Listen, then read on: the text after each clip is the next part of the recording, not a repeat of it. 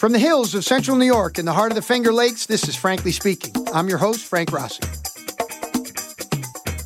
My guest on this episode is Kurt Hockemeyer, the manager of the Turfgrass Diagnostic Lab at the UW Madison. Kurt is a graduate of Purdue University with both his bachelor's and master's degree and has been in Wisconsin for over six years.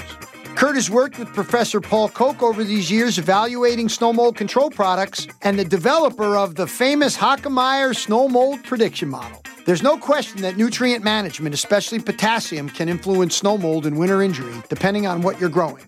No matter what you're growing, when it comes to supplying those nutrients, you want simple, no nonsense solutions, and that's where the Plant Food Company comes in. The professionals at the Plant Food Company strive to provide the latest technology at affordable prices and back them with their commitment to servicing the industry and golf course superintendents. They have the research to back up their claims and products for all your nutrient management needs. Learn more at plantfoodco.com.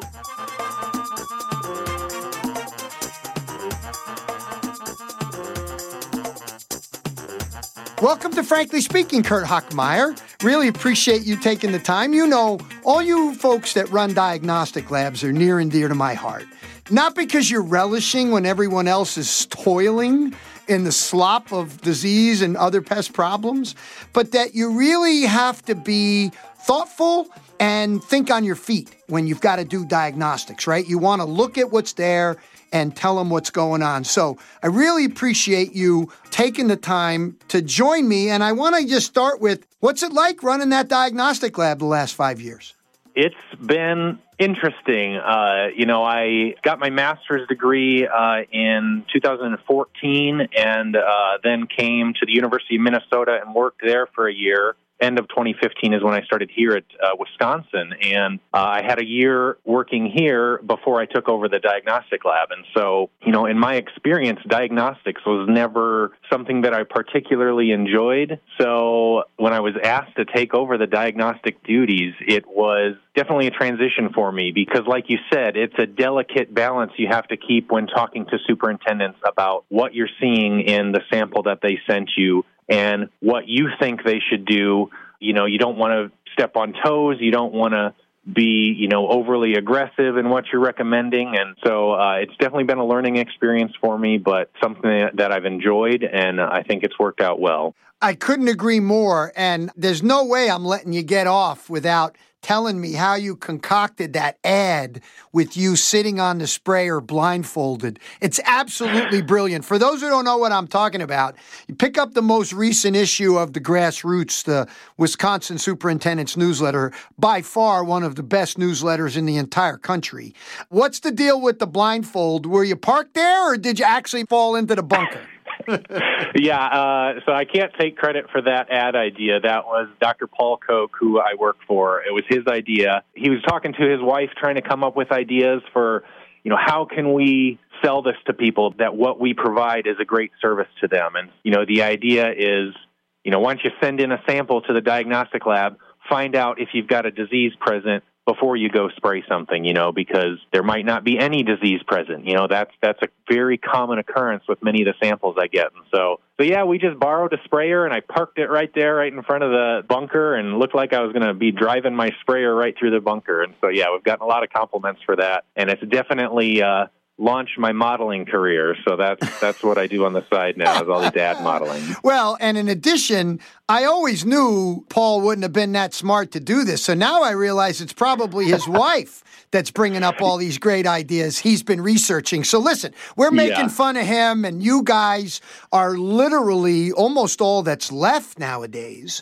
for people evaluating snow mold in northern climates, right? So that's the topic of conversation, and it couldn't be more timely.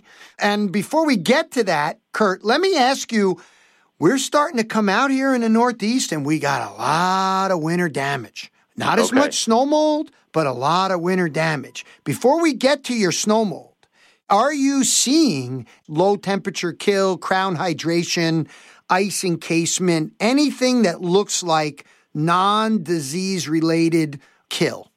Not that I've heard. We haven't been getting any reports of that. Usually, you kind of have a good idea that those types of things are coming. Just it was a couple of winters ago, we had a big storm that came through central Wisconsin and just laid down a ton of ice. And we just knew after that storm that a lot of people were going to be having issues. So I'm not sure, you know, if you had something similar to that in the Northeast, Frank. But this year, I think luckily it was just snow and a lot of it for a lot of people, which created a lot of insulating properties for the ground. And so uh, I don't think this is going to be a big year, at least in the Midwest, for other types of, of winter damage. Okay. Well, one of the things the National Winter Injury Project is looking at are the conditions under which maybe kill occurs, and they've got monitoring sites throughout North America all the way into Canada. And you seem to be trying your hand at predicting things, the Hockemeyer snow mold prediction model 2.0, again, that I was so pleased to read about in the grassroots. And I wonder if you couldn't take a minute and talk a little bit about what it is you're uh, trying to predict here and how it is you're going about it. Yeah, so, you know, this is something that we would informally do every year. You know, obviously, Paul Koch and I do a lot of snow mold research, and we would always talk like, oh, you know, what do you think the snow mold pressure in, in Minocqua, Wisconsin is going to be? Or, or what do you think it's going to be in Marquette? Or, you know, we didn't get a ton of snow in in January here, but you know, we had a ton in December. You know, we we were always informally doing that, and so I thought it would be a fun idea to put those topics of conversation into an article that other people can read, so that maybe they can start thinking about the types of things that go into you know snow mold pressure every year. And so I think one of the biggest concerns is what the surface temperature of the soil is throughout the winter.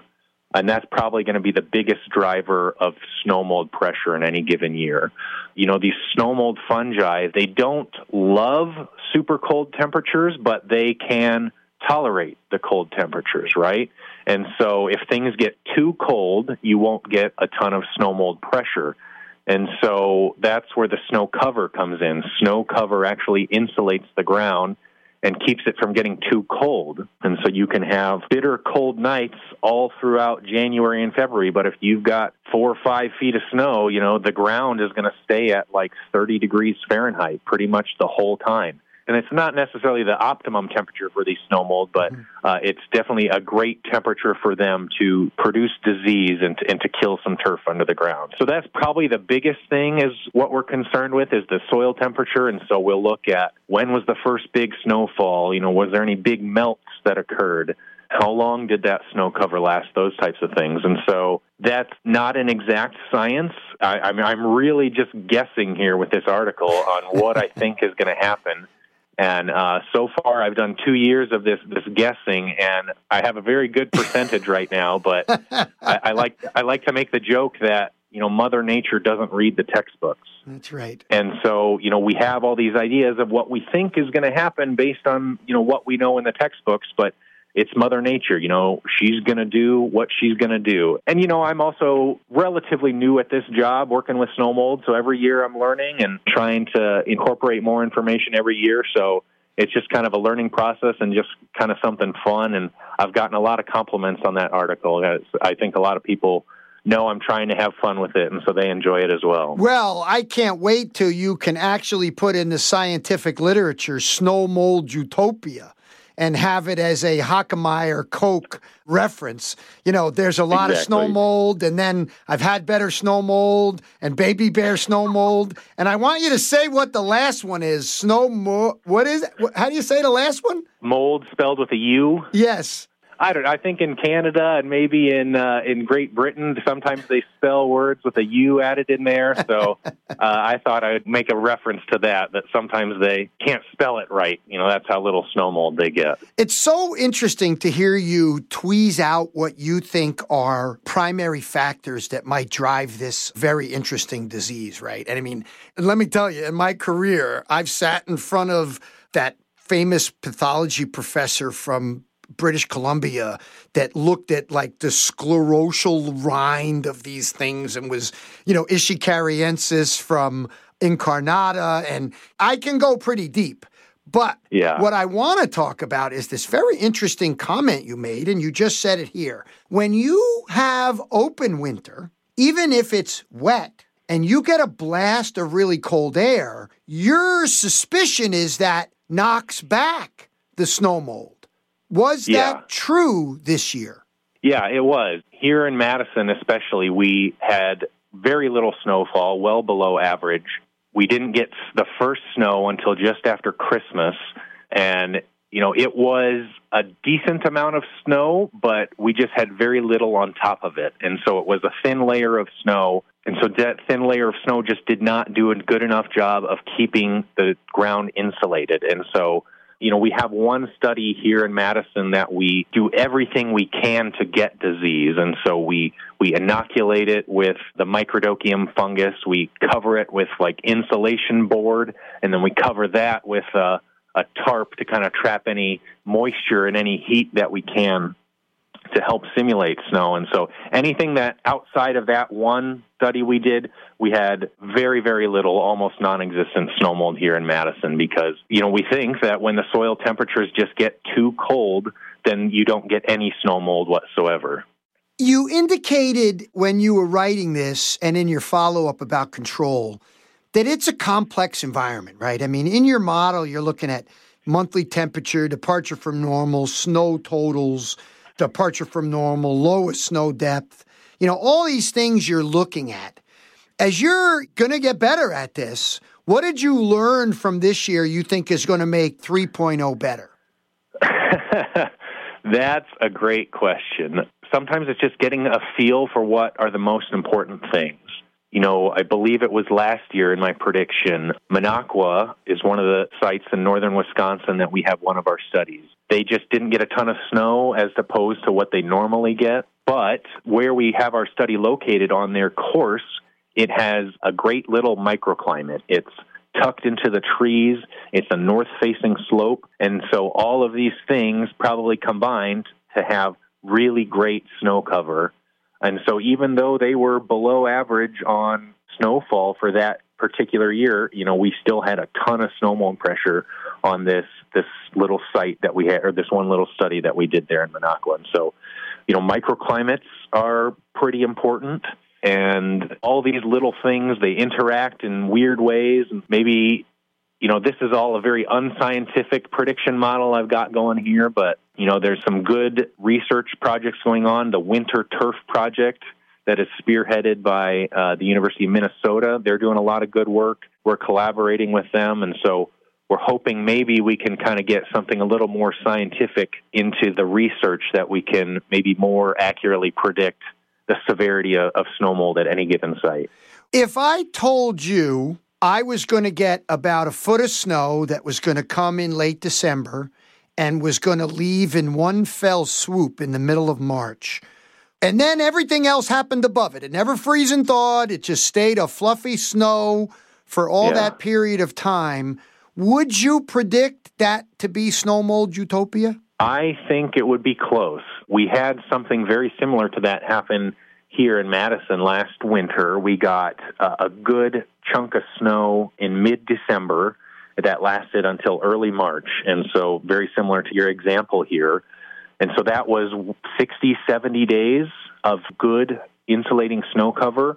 And so, uh, that's kind of the one of the numbers floating out there in terms of severe typhula infection, typhula being one of the, the snow mold fungi, uh, is 60 days of continuous snow cover.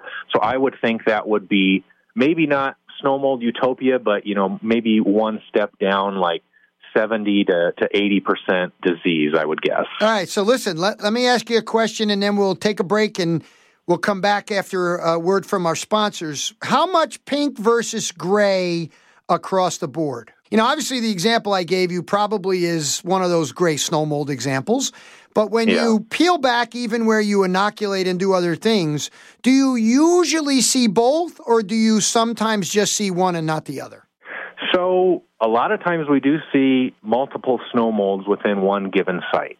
Usually we don't typically see, so there's two different types of typhula snow molds. There's Typhula incarnata or gray snow mold, and then Typhula ishikariensis, which is speckled snow mold. We don't really see too much mixing of those two, but one of those two will usually be mixed in with Microdochium nivale, which is the, the pink snow mold. So and then generally speaking, the typhulas are going to be more prevalent the farther north you go. the more snow cover you get, whereas the microdochium is going to be more prevalent in the more southern locales that still get snow, like here in southern Wisconsin or, or something like that. I'm with Kurt Hockemeyer, the director of the diagnostic lab at the UW Madison, a place I got to spend uh, four years of my life and absolutely loved it there. We'll be right back after this message. Uh, I'm Frank Rossi. This is Frankly Speaking.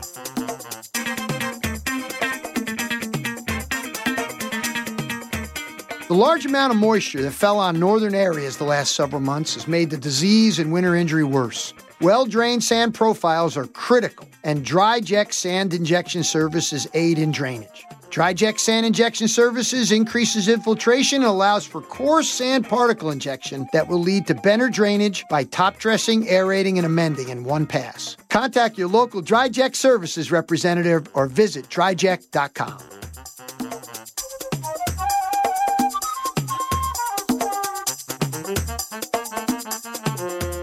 All right, listen, we're back here, frankly speaking, talking snow mold. And before I get to controls, I'm a little bit interested in beyond environment. You say you do everything to enhance snow mold. And somewhere I read in there, well, of course, everybody knows one of my favorite topics. You actually put on a fair amount of potassium at the end of the year to really goose it for snow mold. Is that working for you? Yeah, we think so. That's something that I believe it was Doug Soldat, your old student, who kind of stumbled on that probably shortly after I started here, maybe five, six years ago. He has obviously done a lot of work with potassium. And we came out of winter one year, and the plots that he had highly fertilized with potassium had significantly more snow mold on it than the plots that had like the low potassium treatment or the no potassium treatment. So we don't really know why that is, but that's something that we've started to do is we know what plots here at the research station are going to be hosting our, our snow mold trials. And so we will try to juice them up with two to three pounds of potassium applications in the fall to try and encourage uh, as much snow mold development as we can. And, and like I said, I don't have a great reason why that is. You know, we've speculated that maybe we're affecting the plant somehow, that potassium ions make it more susceptible to snow mold infection, or maybe having uh, more potassium in the environment makes the fungus better able to infect the plant. We're not really sure why, but that's something that uh, maybe we could investigate somewhere down the road. And yeah, we've played around with that uh, over the years, trying to get people, especially with bentgrass, like you're testing this on in a lot of cases, to at least pay attention to that. Now, listen, you can't look at this work visually and not be stunned by the starkness of how good fungicides work. I mean, come on, Kurt. Some of these things, there literally is no green grass next to these plots and these yeah. fungicides are completely clean. I got to believe to a certain extent that's got to be amazing for you to see. And please let me know about that. And then let me ask you being an old guy like myself, I remember Mercury, I remember routine PCNB. And now it's pretty commonplace that we're putting down these multiple modes of action. Is that one of the keys to why you think we're getting these enormously good fungicide control programs is the blend of active ingredients that we're starting to use? Yeah, the first part of your question, uh, yeah, snow mold is, I think, as Paul Koch put it the other day on Twitter, it's, it's the most photogenic turf grass disease out there because it is such a huge contrast.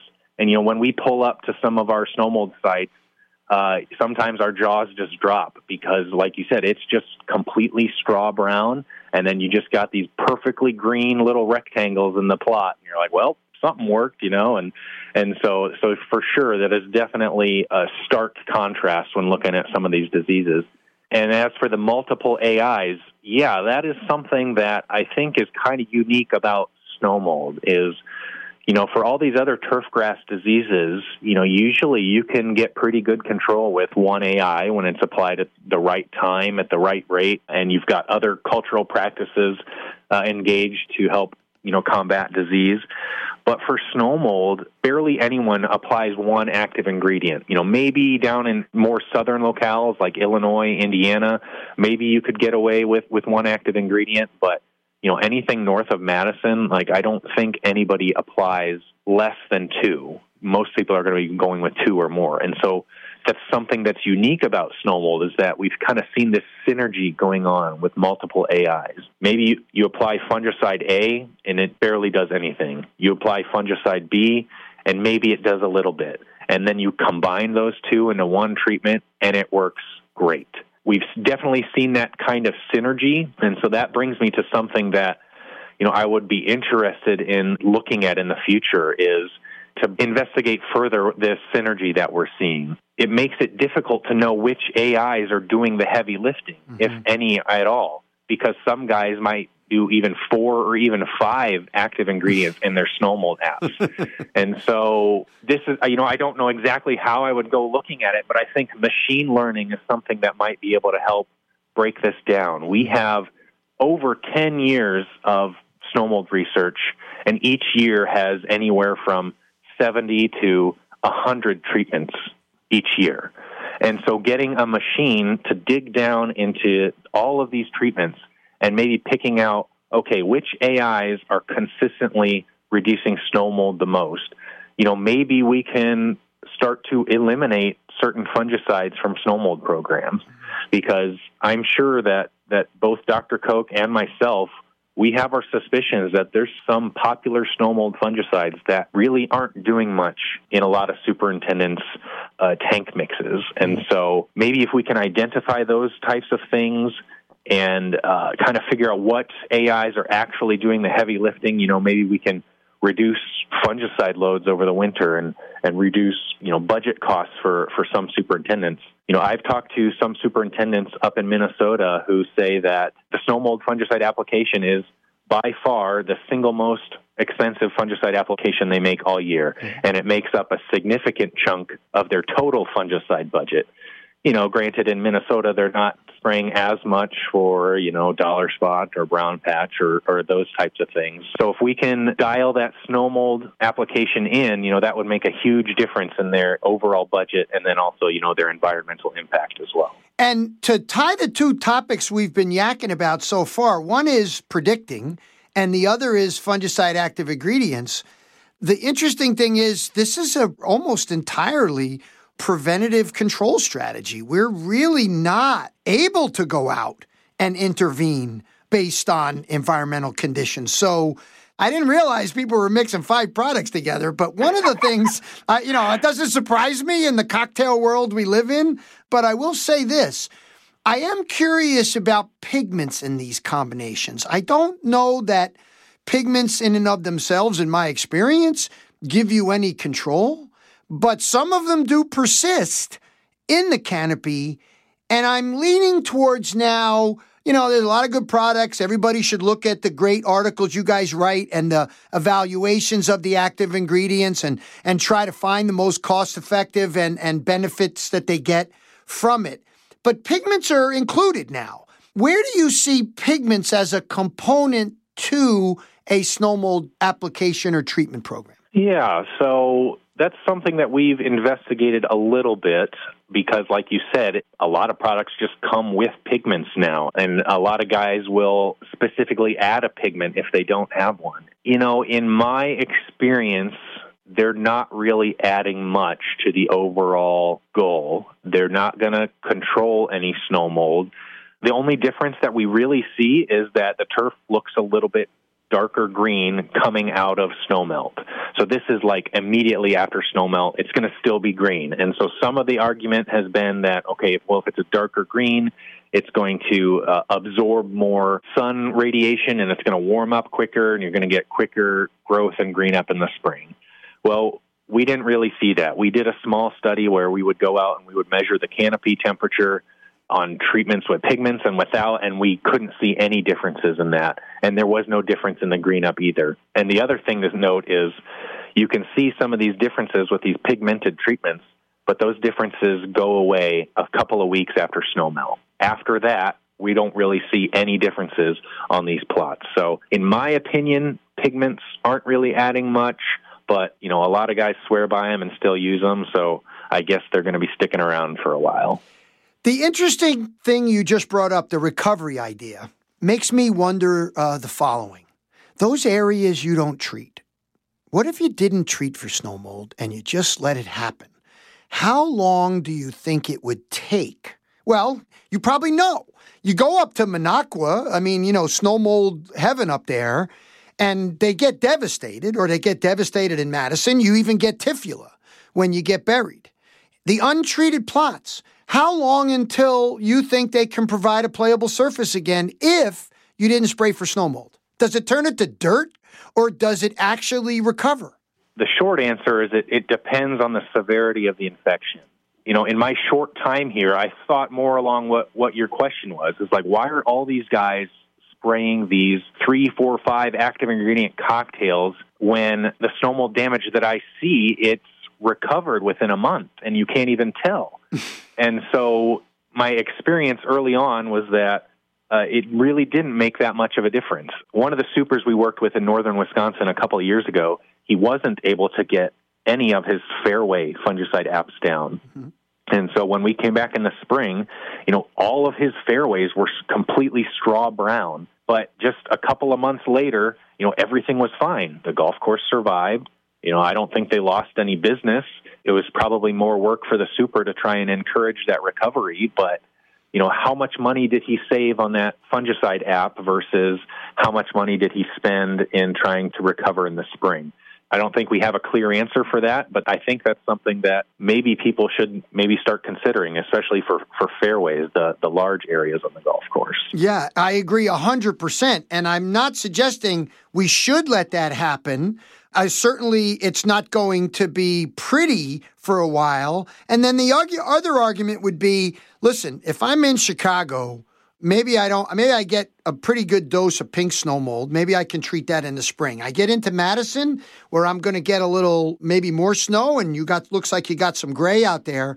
If I didn't treat, do you think I have a weaker plant during the season? I don't think so, uh, not in my experience.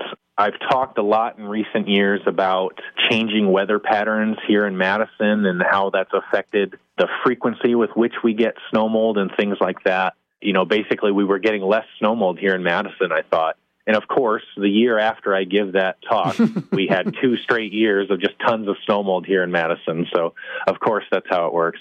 But last year, we had the most severe snow mold damage here in Madison that I've seen. Snow melted in early March, and uh, we had a Typhula incarnata infection, which is not unheard of, but it's not, you know, the most common thing to get that more northern snow mold here in Madison. Basically, we didn't see full recovery until early July. Ooh. And so that was that was 4 months Ooh. of being able to see the damage. Ooh. Now, it could have been playable, you know, depending on your definition of playable earlier than that but it wasn't until early July that I saw full recovery, just meaning that I couldn't see any more evidence of the snow mold damage. You know, with that said, that was certainly a worst case scenario. We had a severe infection, and so that's not always going to happen every year. These bent grass plants were killed down to their crown, and so if you have a less severe infection, it's not going to kill it to the crown you're going to have a lot more crowns growing within the snow mold patches, and those patches are going to fill much more quickly. And then also, we just barely did anything. We had minimal inputs for recovery. Right. Uh, we put a little bit of N down early in the spring, and then just a little bit during the summer. Whereas if this were to happen on a golf course, you know, they might put seed down in the voids. They're going to put more N down, you know, those types of things to try and encourage recovery. But you know, worst case scenario, damage can take up to four months, but that's not going to always happen in, in every case. Kurt, I really appreciate you taking the time, and my condolences for having to spend a lot of time with Professor Paul Koch, one of my uh, favorite guys all time. Uh, and I hope you don't mind if I call on you during the season for a little diagnostic update as the samples start to come into the lab. Absolutely. That sounds great. Thanks very much, Kurt. Kurt Hockemeyer, the Director of Diagnostic Services at the University of Wisconsin Madison. Thanks a lot for taking the time, Kurt. Really appreciate it. Thanks, Frank.